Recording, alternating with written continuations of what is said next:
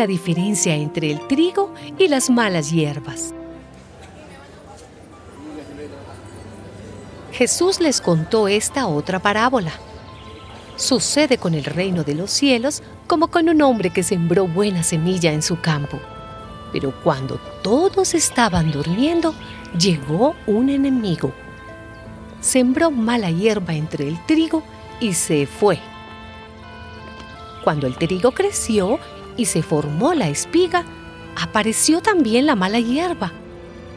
Entonces los trabajadores fueron a decirle al dueño, Señor, si la semilla que sembró usted en el campo era buena, ¿de dónde ha salido la mala hierba? El dueño les dijo, algún enemigo ha hecho esto. Los trabajadores le preguntaron, ¿quiere usted que vayamos a arrancar la mala hierba?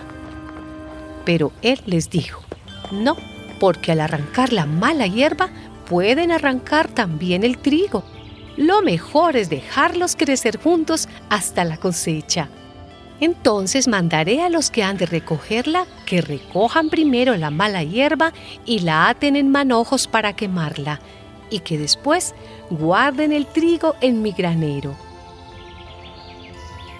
Jesús despidió entonces a la gente y entró en la casa, donde sus discípulos se le acercaron y le pidieron que les explicara la parábola de la mala hierba en el campo.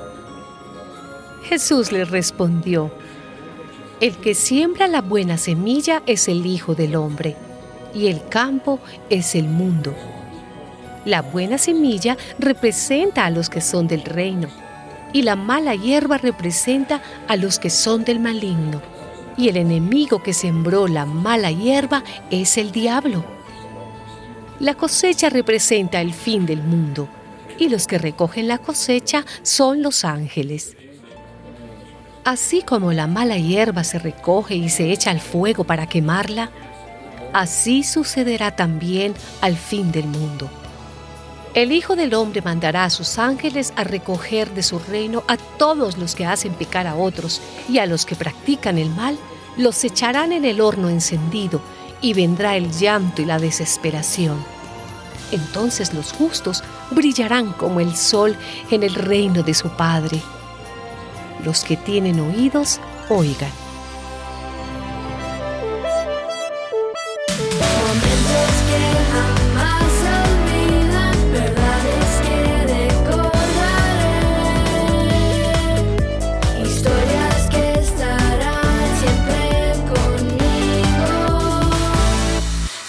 conmigo.